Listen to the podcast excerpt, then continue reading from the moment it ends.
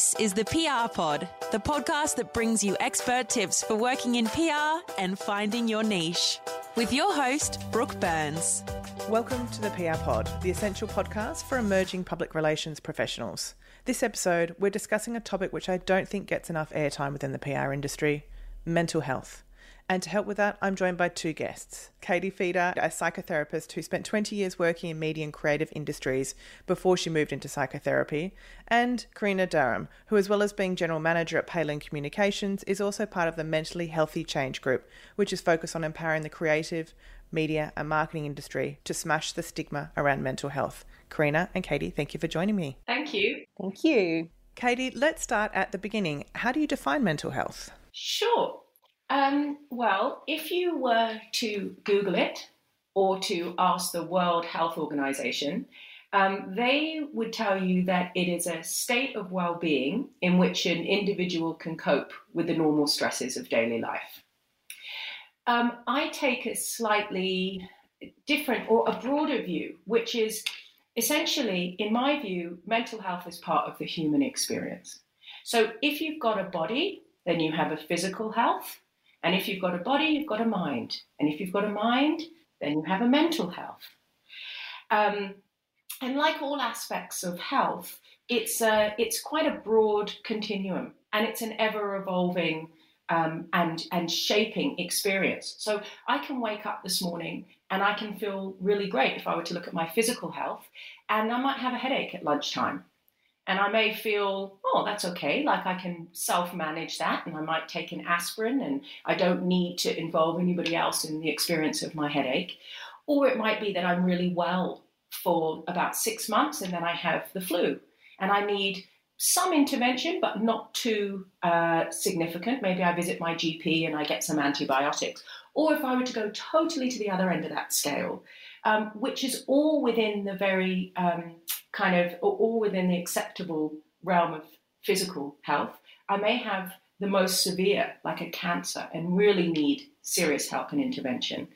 And, and for me, I see the same way our, our mental health and that continuum, which is it isn't a steady, consistent, totally equal thing. It's something that has a seasonality to it. And depending on what comes into your life, and here there are there are two things always, and this is what I'm always working with when I work with clients in the clinic, is that there is an outer event, and then there is your inner experience of that event. So the three of us here could have exactly the same day. We could bump into exactly the same people. They could say exactly the same things to us. We could eat exactly the same food. And how we feel about it, our inner experience of that day would be completely different because our makeup is as individual as our physicality. And and I think that inner experience, especially for the purpose of today's podcast, when we talk about the PR industry, um, can vary. And like you touched on, those different external factors or influences or experiences can affect us all in very different ways.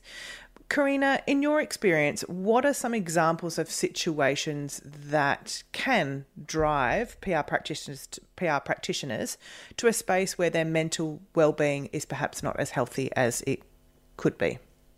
I think it's quite interesting that Katie was speaking about the your inner experience, and um, certainly through um, what I've been exposed through the mentally healthy initiative um, for the media industry is one of the high stresses for people within my own industry is your own personal pressures and expectations of yourself, and I think everyone quite naturally that falls into this industry are quite competitive by nature. So you're competing for your campaigns you're vying for journalists' attention for editorial stories, you're pitching for new business, you're driving your own career progression, and overall, you're quite results driven. So there is a lot of pressure from within yourself to sort of achieve these things.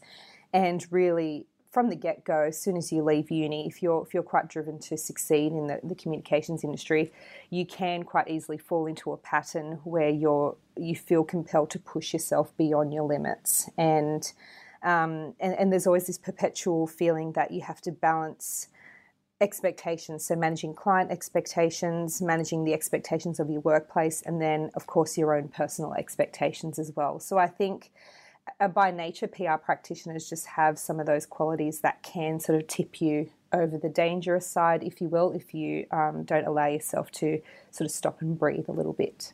Uh, Katie, I want to talk to you about that a little bit more. In PR is no different to any other industry in that it doesn't matter what sector or industry you work in, we all are affected by people around us and situations. How important or valuable or um, destructive can it be to compare yourself to other people who, like you have said, may have a very different experience with a situation? Mm. Uh, I think the first question that I would ask the person who is looking outside of themselves for a reference point is um, who are you looking to and why? Because if you are looking to the other as a comparison, and, and if that comparison is a metrics through which you will then value yourself. So I am not stronger than, or I am not, you know, more productive than, or I am not whatever. I I would not um, suggest that that's going to be very healthy, because you know your diet is not just what you eat. It's what you watch. It's what you listen to. It's the people you hang out with. It's everything that you're consuming and that you are fueling. And ultimately, we are the stories we tell ourselves. So if I am feeling disempowered and I look around me for reference points, I'm going to ask myself disempowering questions. Why am I not as quick as Karina? Why am I not as fast as Brooke? Why am I not as that narrative is going to, it's only going to amplify the prevailing insecurity or whatever it is that is driving you to reference yourself against somebody else. Um, when we're feeling empowered, in contrast, of course, we ask empowering questions. And my belief is the furnace, the real um, kind of inner compass for that, needs to be solidified in a really clear, stabilized sense of self. So if you want to fuel or feed uh, yourself outside of yourself, just be really mindful about where you're going. You know, there's brilliant teachers, there's great apps, there's fantastic podcasts, there's really highly conscious conversations that you can get involved in. And I think that that is growing exponentially. And so I would say that it's not that um, it's not that in and of itself looking outside of yourself is good or bad, but just be mindful of the energy that you're bringing to it and where you're looking and why. Absolutely. Karina, do you feel this is something that the comparison between um, yourself and, and colleagues is more prevalent in those that are starting out in PR, or in your experience, is it something that sits with people throughout their careers? From a personal perspective, I certainly feel that people are prone to this type of thinking throughout their careers. Um, I've certainly been one of those people that have had moments where I've compared my own success, my own progression, and results with others around me. But um, luckily for me, I've had fantastic mentors, and my, my workplace and the agency that I, I currently head um, has a very healthy um, view of mental well-being in the workplace. So um, th- those types of feelings don't seem to fester for too long. But I do feel no one is really immune um, from from these types of feelings. But I do feel that people who are coming out of uni or, or out of formal training to to enter the communications industry, I think if they have a view early on and are talking to all the different people and mentors around them, and plus utilizing all those resources as Katie mentioned, um, you will have a much healthier view of how you should or shouldn't be comparing yourself to those around you. And, and as I said, the industry does have a competitive nature to it, but I do feel that we are turning a corner. There is a shift towards more openness about um, anxious feelings, heavy workloads, and really trying to understand that the, the PR industry doesn't have to have this negative view that it's so fast paced that it doesn't matter how you achieve results as long as you get there. I think there is certainly a positive shift that is going to help people's thinking about um, this competitive side of the industry. Katie, what tools can people um, utilize to help them change this inner dialogue they have with themselves, where they perhaps have a history or a pattern of comparing their behavior, which, as we have spoken about, is very normal and it's very prevalent for all of us. How can you start to change that narrative within yourself? Um, so, this is the guts of the work I do and the thing that I am single handedly most passionate about, full stop, in the human experience, which is self awareness, right? Because if you do not have self awareness, if you do not have an understanding of self, and by that I mean, here is this external thing that is happening, I am able to hold um, some objectivity about how I am responding to it um, I'm then able to hold some inquiry as to what is it in that person or that situation or that event or that belief that is specifically triggering me. And to answer that, that is a completely bespoke, unique thing in your own psychological makeup. What are the origins of that? What are the belief systems in me that are still upholding that? Aha, now I have sight with it, now I can work with it. So it's called object relativity, right? If I have a monkey on my back, I can't see it because every time I turn around, it's still there.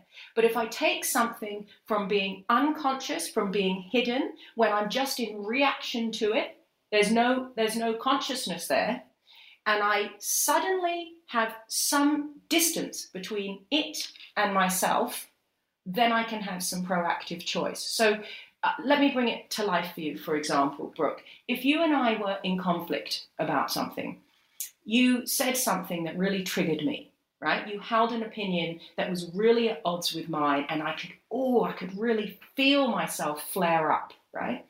All you ever are is a mirror reflecting something back of myself.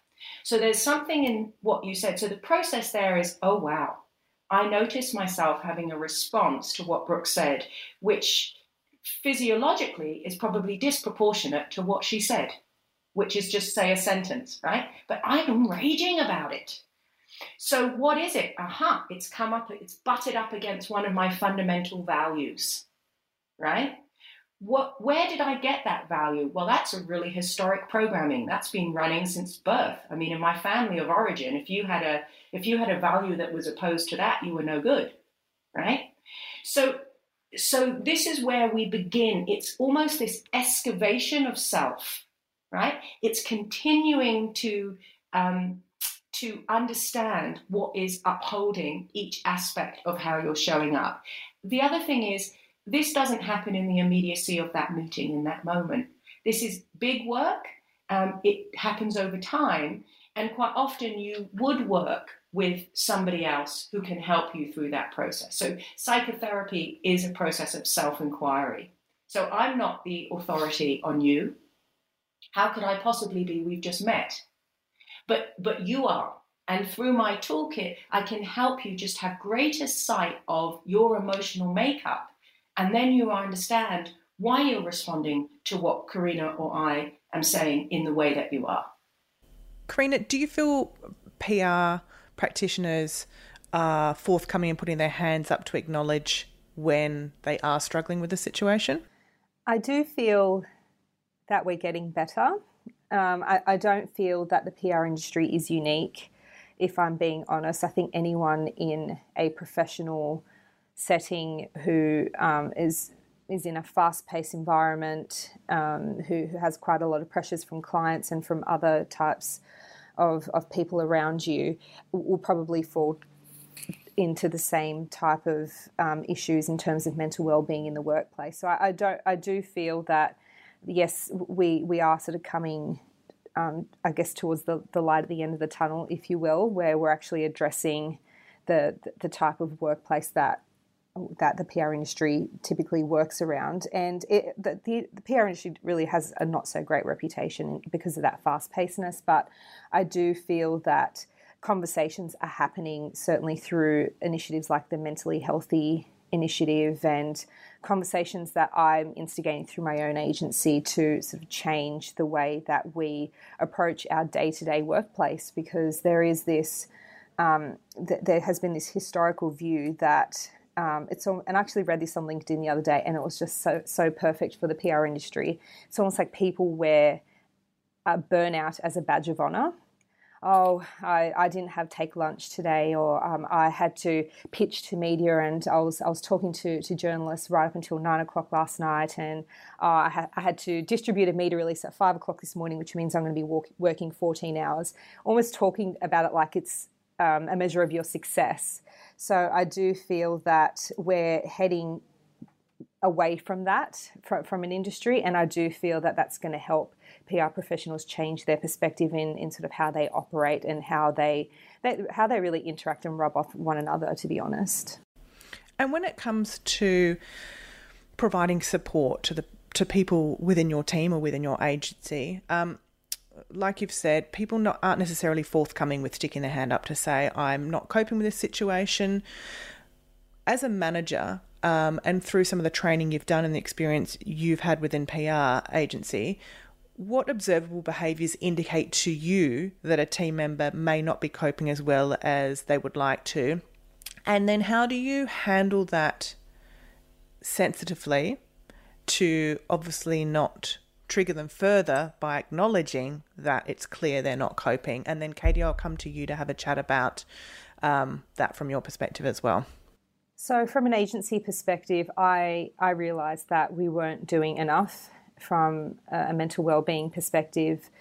Um, we're a health PR agency, so essentially, uh, I formed a view that we have to walk the walk a little bit, and we've had uh, an array of clients working in the mental health space, and I really took um, 2019 and 2020 is the years that I put a focus internally on my team. And that's part of the reason why I launched the Mindful Movement Initiative for Palin Communications so we could normalize conversations about mental well-being in the workplace because we are all responsible for mental well-being in the workplace. The agency itself as an organization has um, has a responsibility to ensure that the right practices and conversations are happening, but there's also accountability from the individual perspective. So that's what our initiative tries to teach our consultants. And there, there is a few things that we do to um, keep an eye on our team members, just to to make sure that we're, we're watching them. So. We, we conduct really simple surveys throughout the, the year just to do temperature checks with our teams. And we've also done a little exercise with everyone's permission to essentially profile each consultant. So it, it's quite um, it was quite an interesting exercise because we learned more about ourselves. We were quite open with one another about what our own triggers are, and if I'm in a not in a good mental health space, what are the signs and telltale signs that um, that you're going to see. And purely from that exercise, um, from where I sit, I now know what the different things that my team will experience if they're not having a good time. So some of the things are unclear thinking, withdrawing from the team or from work. Um, also, uh, they're less responsive, nail biting, foot tapping. If I notice someone's in a boardroom and their foot's tapping, that's a telltale sign for me. Restlessness. For myself, uh, I told my team that I have sleep issues, or if I get really stressed, my stomach just gets in knots. And we wouldn't have been able to know any of that if we didn't start those early conversations. So now we know how people respond to. Um, to, to poor mental health, but also we, we now have an understanding of how people actually want to be approached about um, mental health. So there, I know that there are people in my team that if I was to tap them on the shoulder and to ask, "Are you okay?" it would make things a million times worse because that's not how they want to be approached. So we try to respect everyone's individuality as much as we can in order to provide support on an ongoing basis. And all, all these things that I've just mentioned, um, they didn't happen overnight, but they're actually very simple exercises that any workplace can implement just to make sure that your your team know that, knows that you're being proactive in this space. Katie, it's clear that dialogue and, and communication in general is so important when it comes to either acknowledging to yourself what triggers are, how you're coping, how you're responding to a situation, and then being able to say, do you know what, I, I might need a hand in navigating this a little bit better. However, that is such a barrier for so many people is to put their hand up and say, this I'm, I don't feel I'm coping with this as much as well as I could. What would you say to those who are reluctant to put their hand up for help? You know, life isn't a solo journey. We don't function in a vacuum. Um, quite often, there's how we what we're experiencing and then how we feel about what we're experiencing. And it can be that how we feel about what we are experiencing can be more constrictive or damaging or impactful or shameful or guilt driving than how we are actually feeling. Um, so that's the first thing. I think, you know, uh, just be mindful what is what is really happening and then what is the what is the narrative what is this entrenched thinking that i have around what's happening for me um, and i always say we should treat our stories with um, curiosity compassion and kindness not criticism you know usually when we're down we're verbally kind of beating on ourselves in a way that we never would with a friend karina called me and said you know i'm really i'm just feel like I've lost my passion and my drive. And I sort of said to her, well, what's been going on? Oh my goodness, you know, I've been working 15 hours. I'd go, well, it kind of makes sense to me right now that you are not your most joyful self, you know? Whereas, let's say if I have the same experience, I might be going, why the hell am I not functioning at 10 out of 10, you know, on day 15 or 15 hours a day? You know, it's militant. Like it just sounds so different than it would sound to somebody else, you know? Um, and, and you used a word there, Karina, just in your answer that really caught my attention, and you said accountability. And I think that, you know, we all need to be accountable um, for managing our own emotional world and our inner world, because by definition, they are inner. They are, you know, hidden to others, or they can be. They're very personal, they're very unique, they're very sensitive, and they're ours. So for me, um, you know, and I've really thought about this a lot. Do I think that it is the workplace's uh, responsibility to fully help you manage your process? Not in the fullest sense, I don't know. So if I were reporting into Karina, it might be that I'm comfortable to say to her, um, you know, I am having some issues that I need to attend to. I'll attend to them outside of work with a professional. And and your job as my employee is to help to support me so that I can still honor the contract that we have to achieve the work. In the same way, if I were to use the physicality example with my physical health, if I phone, if I, sorry, Karina, I keep using you, but if I'm working for you and I call up and I've got the flu, I don't expect you to fix my flu. you know but but i but i would hope that you would have some compassion to say well okay um, what is an absolute what necessary things do we really need to do um, how can we support you in that and what can we put down for now and I think the same is kind of true here. You know, I will be accountable for managing that journey. I might go and work with a professional if I feel really dysregulated and need some help. Um, I don't have to bring that full truth to this discussion in a workplace. Karina, on that, let's say someone does approach a manager and and put it as articulately as Katie has said and acknowledge that they're they're getting support outside of the workplace etc and they're met with um, a lack of understanding a lack of care a lack of compassion and this seems to be an ongoing problem for this person. They're doing the work they can to the best of their ability but they don't have the that um, that the understanding support network around them in the professional workplace. What would you recommend they do in those situations? Personally, I feel if your managers, upper management, or the broader organisation do not recognise that mental well-being is a priority or there is a role for the workplace to play in that, then for, for me, as someone who runs an agency, there is clear signs of maybe systemic issues um, within the organisation for not recognising mental well-being there. And to, to, me i think it's a bit archaic to think that there is not a level of responsibility from a workplace to assist your um, employees if they're putting their hand up and asking for help. And, and to katie's point there there are certainly um, like it's almost like you're meeting halfway. Uh, exactly, I, am not expected to fix someone's anxious feelings or if they have a history of depression or other mental health conditions. My job, I find, is I need to provide the flexibility and the openness and the understanding to ensure that my employees know that they can come to me. I have a safe pair of ears. I'm not going to judge, but I'm also going to allow their day to day work to fit in if they need to go see a, a, a health professional about their issues.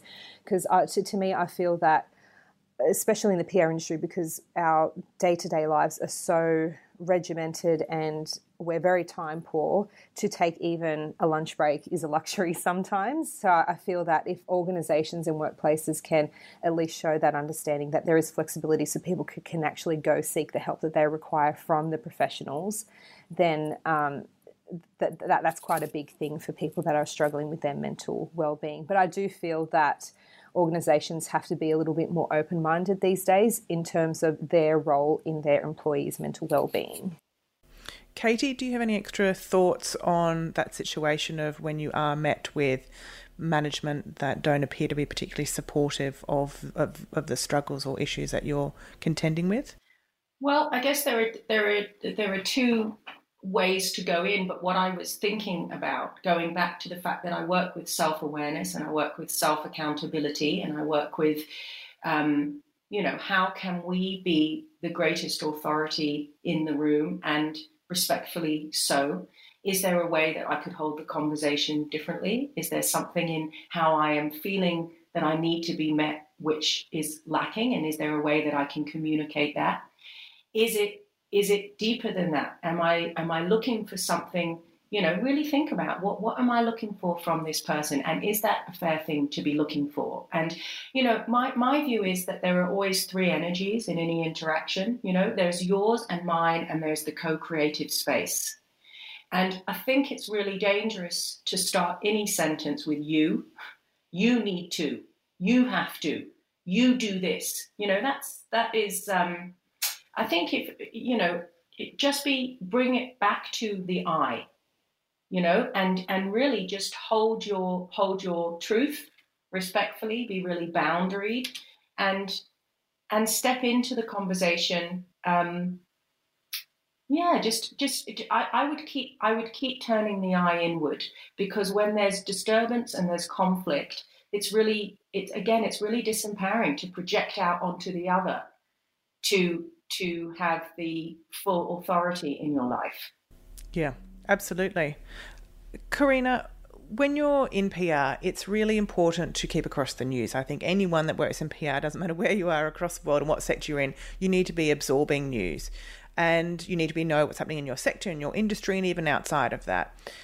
However, if someone is struggling with anxiety, that news can be very triggering. And especially during the last year or so with COVID, with um, restrictions about being a- unable to access your support networks um, in terms of not being able to physically see friends or family, um, and being therefore so reliant on the news for that information of whether restrictions have relaxed or how they are impacting your life.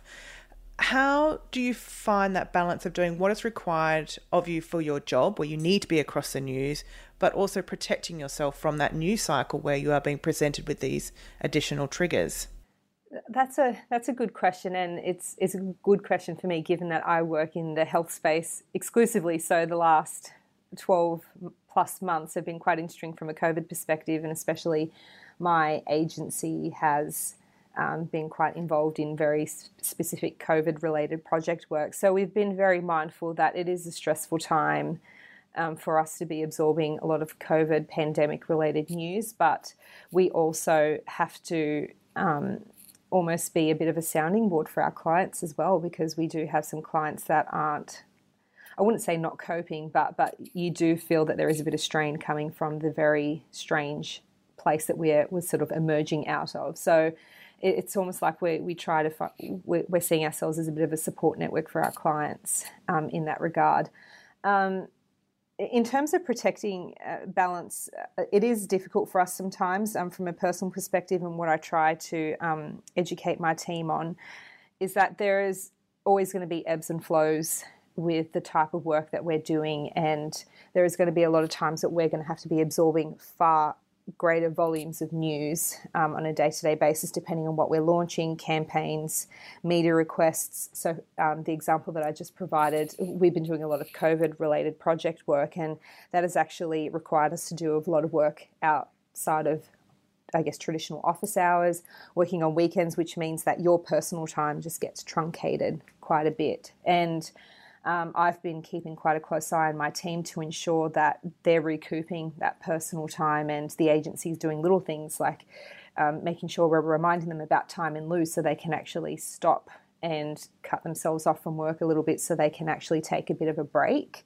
And um, but but there are I, I, try to set the expectation that there are these instances where a lot is going to be asked of us um, in, in certain respects, but there is no expectation from the team that this is sort of a consistent way that we would be working.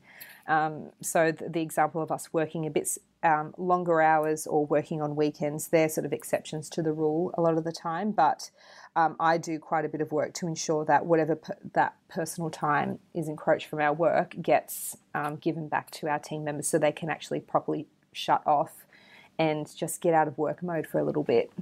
Katie, it's one thing acknowledging what those triggers are and maybe they're the news cycle and that doesn't put you in a great space.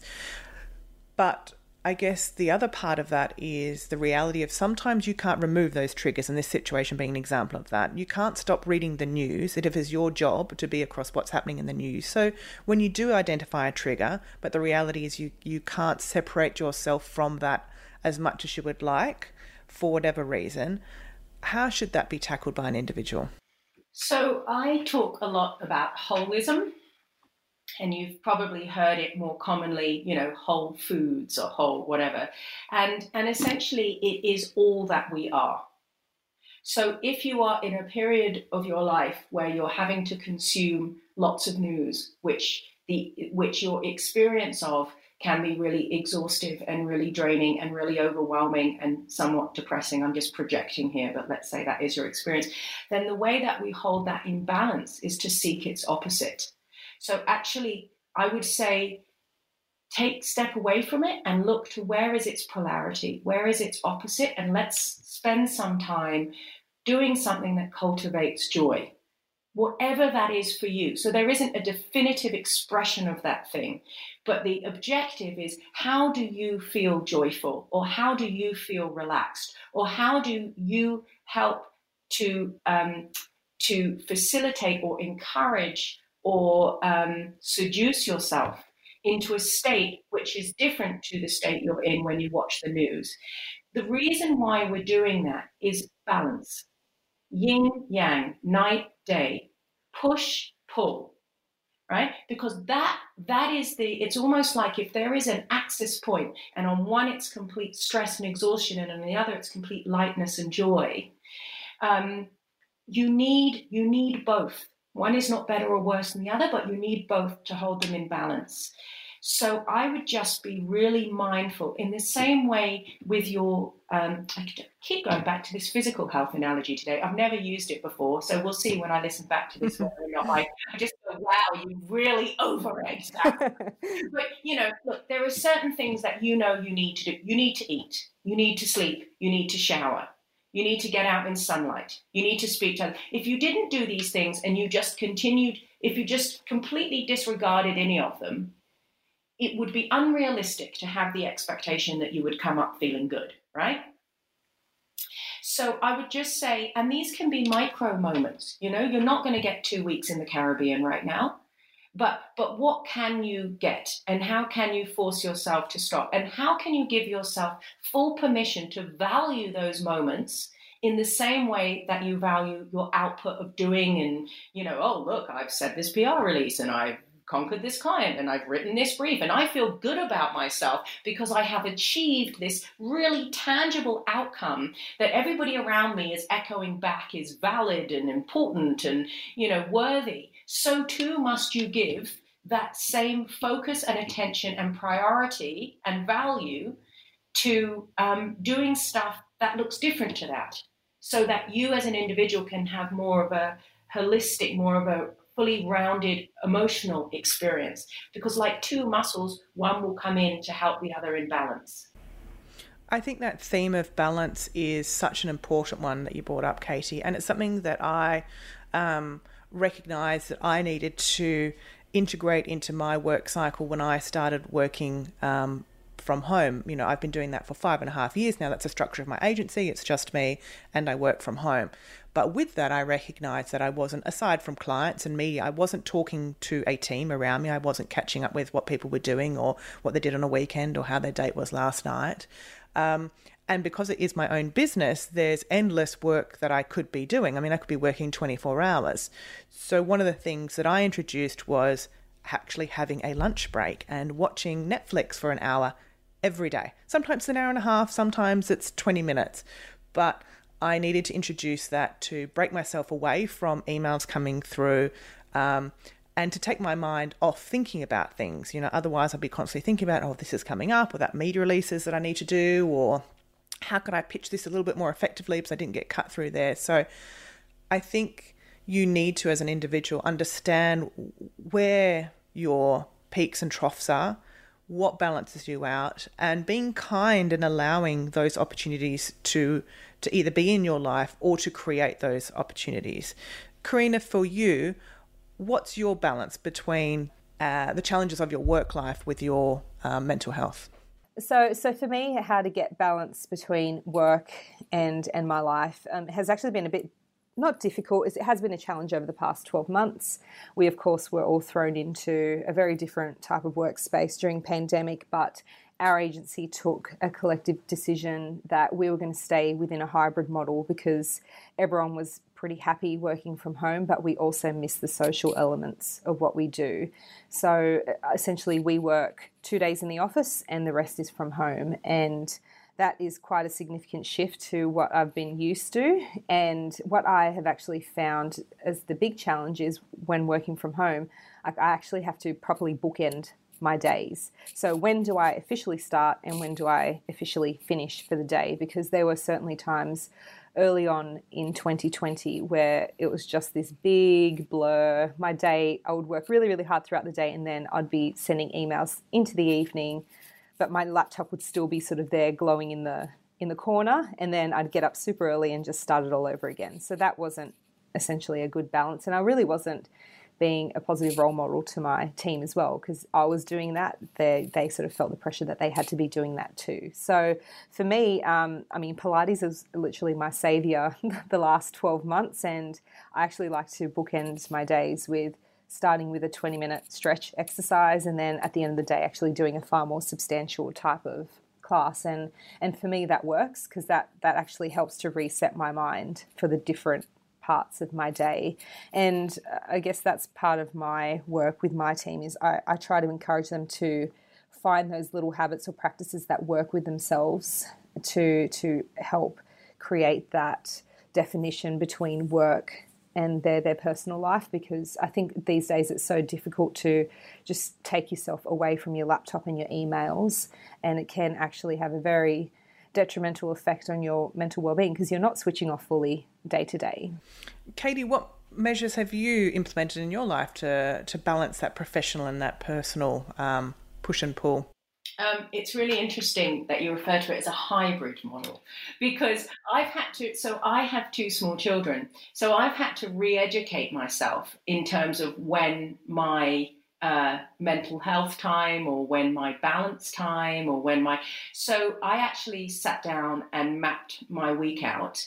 And for me, that's first thing Monday morning and first thing Wednesday morning, which was I was kind of going against, you know, some, let's just say a number of uh, decades, we won't go into how many, worth of education around what time is what, because, you know, I, that's just the backdrop of my life is such that that is when it will need to come in. So um, I, I sat down and, and mapped it out and worked out because there's no point waiting until you're completely exhausted because my old paradigm was push push push push push collapse scrap around self-care self-care self-care promise to never do it again. Push push push push push collapse. Self-care self-care self-care promise to never do it again. Push push and this went on for years. So i sat down and said all right um, i'm going to focus um, not not on the the belief which may sound something like I don't have any time, or um, you know, I can't do 20 minutes in the morning, like or whatever. I'm going to focus on the output. What do I want to achieve? I'm going to map it out, make it quite structured, um, and then I'm going to commit to it. And I, this word discipline is a really interesting word that I've been sat with this year because I always used to think that it had sort of negative connotations. And then I read at the start of the year um, Atomic Habits by James Clear, which you may have read. And I really loved what he said there about, you know, people think that discipline is a really negative thing, but actually, by having those pillars in place, it gives you much more freedom and choice because you're, you're not then obsessing about that thing. So I'm not holding the guilt or the weight or the shadow of you really haven't done any self care. But I'm just, you know, slowly attuning to it in a way that suits me in doing stuff that I genuinely enjoy, stuff that seduces me. I love to swim. You know, there'd be no point putting a spin class in there for me because I just cannot bear the noise and being screamed at. you know, but you know, nice silence. I'm like, there's enough of that in my life. But silence in a swimming pool, oh yes, I sign up for that. You know, or yin yoga, beautiful. So that's how I get my balance. What can employees do to help foster a healthy um, space in terms of mental well-being? And then, Katie, I'll come to you after about recapping on as an individual what you can do for yourself. So, Karina, let's start with you. Sure. So I do feel, um, as I mentioned earlier, there there has to be some um, balance between what an employer and what the employee does. It's almost you have to meet yourself halfway to ensure these conversations are happening in the workplace. And I think from from certainly from someone in my position, you can get caught up quite easily trying to think of what is the shiny really attractive program that I can pull together, that employee assistance program that's really that's going to fix all the mental health and well-being problems in my agency. That takes too much time. I think from from a manager's perspective, you just need to jump in and just start talking to your team about it. Have those collaborative conversations and going, okay, I don't feel we're doing enough in this space. And then actually just actively brainstorm with your team and create those opportunities on an ongoing basis. Um, it's not going to take one meeting, it's just going to, you're going to have to chip away at this quite a bit to, um, to get people talking about what they actually want from their workplaces in terms of mental well-being. And in that respect, employees need to come prepared to show a bit of vulnerability in those scenarios to go, well, I actually think we should be doing X, Y, Z. And, and, and that's the way that we've certainly tackled mental well-being in those types of conversations at our agency by creating those moments on a more regular basis. So people are starting to warm to the idea that, oh, it's okay to share my ideas or to um, turn to a colleague and sort of share my vulnerabilities a little bit. And uh, I certainly think from a workplace perspective, um, people need to shift away from all those practical, tangible solutions um, and just labeling it as this is our mental health solution. So, not everyone wants a yoga class with your entire team. Not everyone wants healthy snacks in the kitchen. Um, they want things like a leader or managers that sort of walk the walk. They want management to show that there is level of flexibility within the day-to-day work day to to make sure that we're allowing space for us to take care of our mental well-being or they actually want usable resources not only from your organization but also resources from all those mental health experts and all those wonderful organizations so you're creating those safety nets if people do need them so if the focus therefore for employers is to make sure you uh, have an open dialogue with your employees. Katie, what should that inner dialogue be for the individual? Well, I think openness is just that it is giving voice to the truth of what is there. And that is uncomfortable because historically we are used to trading on a very cerebral level, right? We're employed because we know something. And, and we demonstrate our knowledge as PR experts in this case to our clients. And we hold this knowledge and they don't have the knowledge and they bring us the thing and we fix it. So there's a lot going on there. If you look at what the dynamics are in play, it's like the value system is based on me being an authority on this thing and you looking to me to fix the problem here, problem solution, and it all is it is all very outside of ourselves. And now we are attuning to something that is much more subtle, and I don't think we have yet this same clarity of reference in terms of how do we interact with this?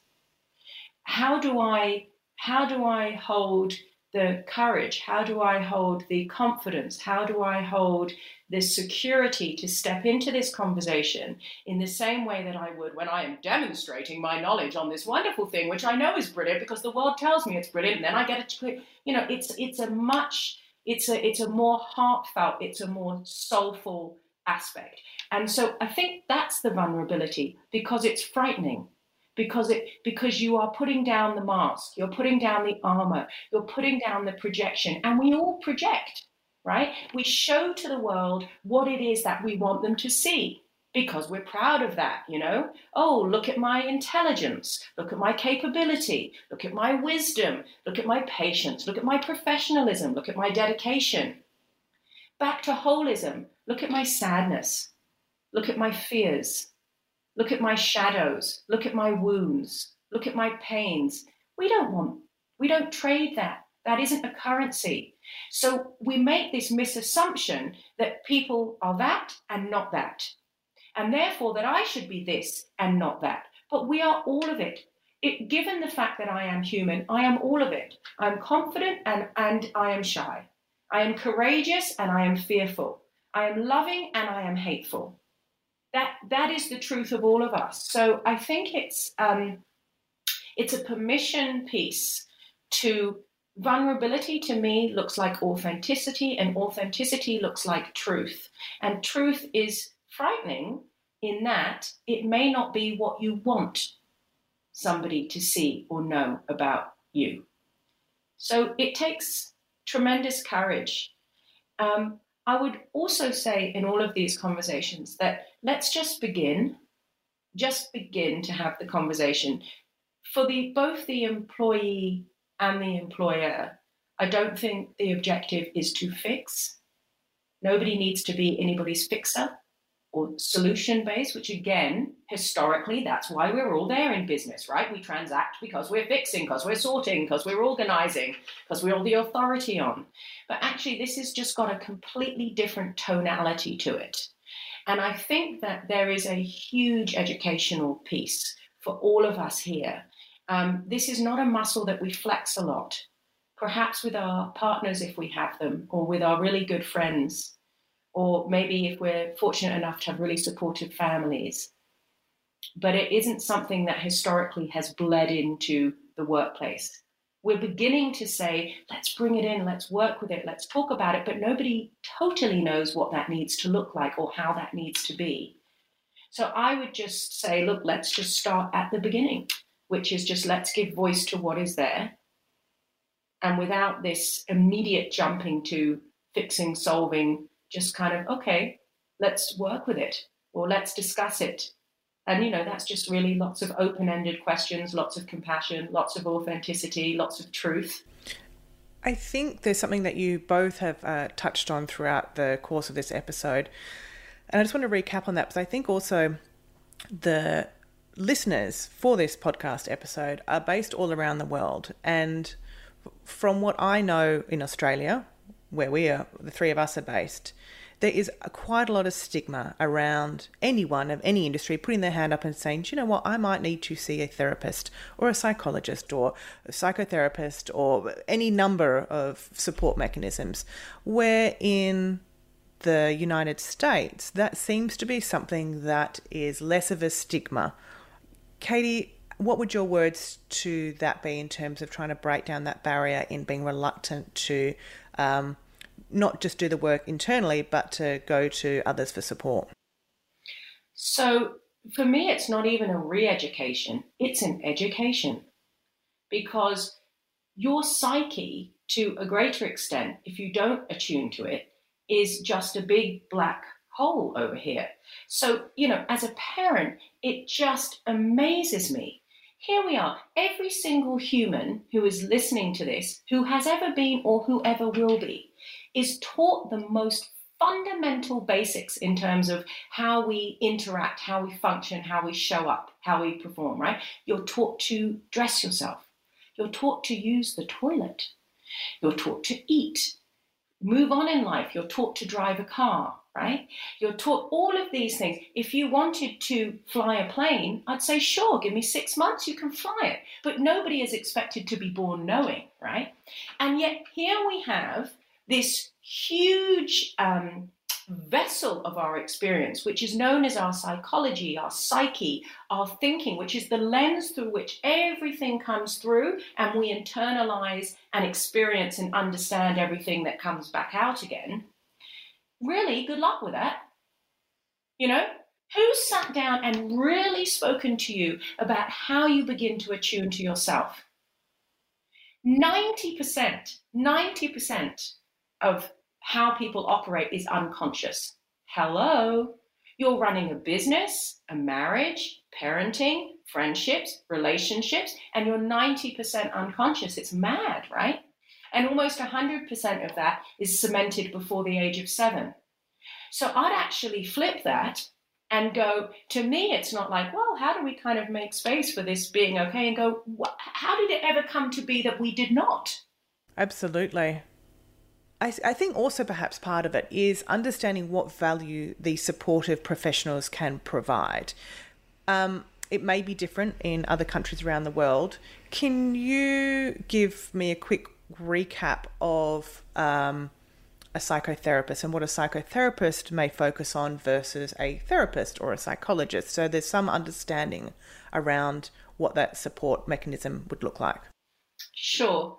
Um, so I need to caveat this with not a direct delineation, and that it is we do sort of bleed into each other's areas. Um, but in the main, psychotherapy is a school of psychology which is based in self awareness.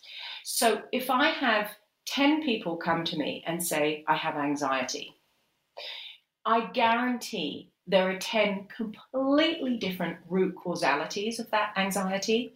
Their experience of it in terms of, you know, how is it embodied?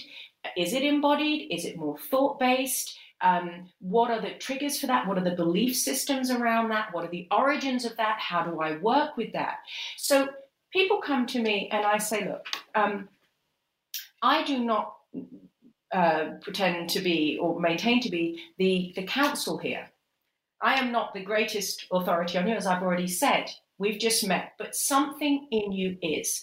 So, what I do is I help uh, to walk alongside almost that individual in that process of self exploration. And so, um, you know, it, it, it often, always, in fact, the greatest catharsis um, and catalyst for change and peace comes from having sight of something which happened at some point in your life, which formed a, a belief system or a um, or an experience which is now still alive in you and yet has been unconscious. And in having sight of it, now you have conscious considered choice. Um, can you also clarify then? So we, we understand what a psychotherapist focuses on. Can you give just a, I guess, a quick or clinical recap of what a psychologist would, and is a therapist different to a counselor to a therapist? These words kind of get floating around, floated around, and I and I think there might be some uh, unclarity around who should I be turning to. Yeah. So I sometimes think of it as in we all work at different um, points in in the continuum, let's say, of of how able or how readily you feel to self-regulate. So to give um, extreme examples, if you were in psychosis, so you were really, you know, hearing voices, let's say, and experiencing completely altered states, and were not fully uh, present in, in, a, in a regulated way, you might go at that point, certainly I would encourage you to, to go to a psychiatrist who has got a medical degree, who can help you um, actually on a physiological level bring yourself back into balance. I don't have a medical degree. Um, he or she would most likely work with a psychologist and a psychologist will be um, more diagnostic. And together they can work to um, to agree to what they believe is presenting and the best kind of co-collaborative approach to help you um, stabilize, maintain, correct, work with, understand what is there. Psychotherapy as a school of psychology is very much about you would come in to me um, ready to, to or, or feel to some degree that you can be a part of that healing process. And so my training is, um, I'm sure you've all heard of Carl Jung, very Jungian based, lots of Eastern philosophies, lots of Taoism. I was trained in something called process orientated psychology, which is much more about working with what's there.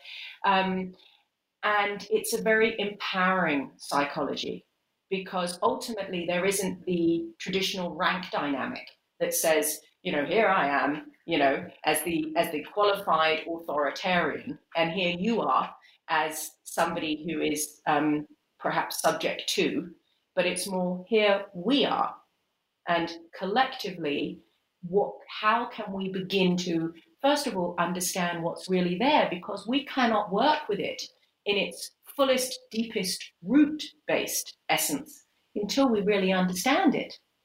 And I can't understand it until I really understand you and how you came to be. So, so for me, I, I believe it's that, you know, traditionally we look at problem solution, don't we? Problem solution, problem solution. Yes, okay, there is a disturbance here. There is a state which is um, less desirable. I would much rather be over here in joy and bliss and flow and energy or whatever that catalyst is. But in order for that solution to actually be authentic and to have a depth to it, it needs to be based in the truth of what it is that's really underpinning your unrest. And for that, we need to do the, you know, go into that, uh, to, to go into that excavation that I spoke about earlier. Perfect. I think that's a great recap. Thank you. Um, ladies, I'm just about to finish it off. Is there anything we haven't covered that you feel would be important to cover or that you'd made note of? I think for me, it's just really, it's just that I would like people to take away um, just the reminder that we all have a physicality, we have a body, and we all have an inner, an inner experience, and that sometimes because, or quite often, because we don't understand enough about everybody else's inner process, we take what they're presenting externally to be their truth. So we believe that everybody else is perhaps, I mean, this is, we're talking about a work context here. So I imagine then that we believe that everybody else has always got their you know what together and that everybody else is always really confident and then that everybody else is always really capable because it's hidden from us their fullest truth. And so I would just like to say to anybody who's listening to this that whatever your experience is, is absolutely okay. And you must give permission to it. You must treat it with the compassion and the sensitivity that you would meet a friend. Don't shame yourself. Don't guilt yourself. Don't should yourself. I should this, I should that. And if you feel that for so many of us, myself included, by the way. I work with a psychotherapist because can I see my own shadow? No, nobody can, right? Because my monkey's hidden on my back, just like somebody else's is hidden on theirs, right? So it's the work of helping. So I actually, um, you know, in the same way that you may work with a personal trainer or somebody may you know, lead your Pilates class, or you may have somebody at work who is in a more senior position because they've done it for a bit longer, so you can learn a bit more from them. You know, that it's really it's collaboration, and um, I would just like to give everybody full permission to to invest in their well-being journey in the same way that they would any other aspect of their life. That's really solid advice. Thank you, Katie. Karina, any final thoughts from you? Uh, just to um, follow on from Katie's comments, I, I do feel from from a work perspective. I think it's we just have to continue working together to normalize conversations about mental health. We've got so far to go, and it is difficult, and not only managers but employees have certainly a role to play in sharing vulnerabilities and and sort of breaking through and having those hard conversations. But I would also encourage people not to feel discouraged if your expectation is to have a wonderful solution at the end of that conversation. Um, that that's really not anyone's role. The the um, having conversations about mental well-being in the workplace is all about um, trying to to figure out how can the workplace provide support where needed and, and really just to provide that encouragement for you to keep having those conversations because i feel that if someone in the workplace raises an issue with their manager and they walk away feeling oh well they didn't really tell me how to fix that then that, that's going to be discouraging for, for any future conversations. So I think that rather than being really sort of solutions focused, just try to have these conversations when you feel you need to um, and look at it as an opportunity just, just to share and get things off your back and off your shoulders a little bit. It's, it's about sort of lightening the load um, if you will, just to, to make work a little bit easier. And, and, and don't get too concerned if, um, if, if your workplace can't provide a solution, because as Katie beautifully put it, it, it takes a lot of time and the experts to really step in just to really try help people work through um, mental health. Um, not mental health issues, but if you're experiencing certain things, and it does take the experts a bit of time to work through that.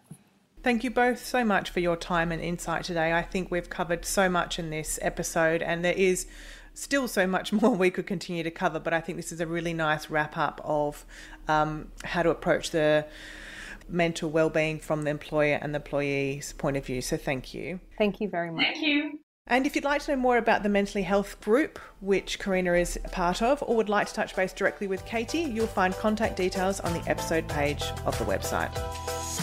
Thanks for listening to the PR Pod. For more expert tips on working in PR, head to www.theprpod.com.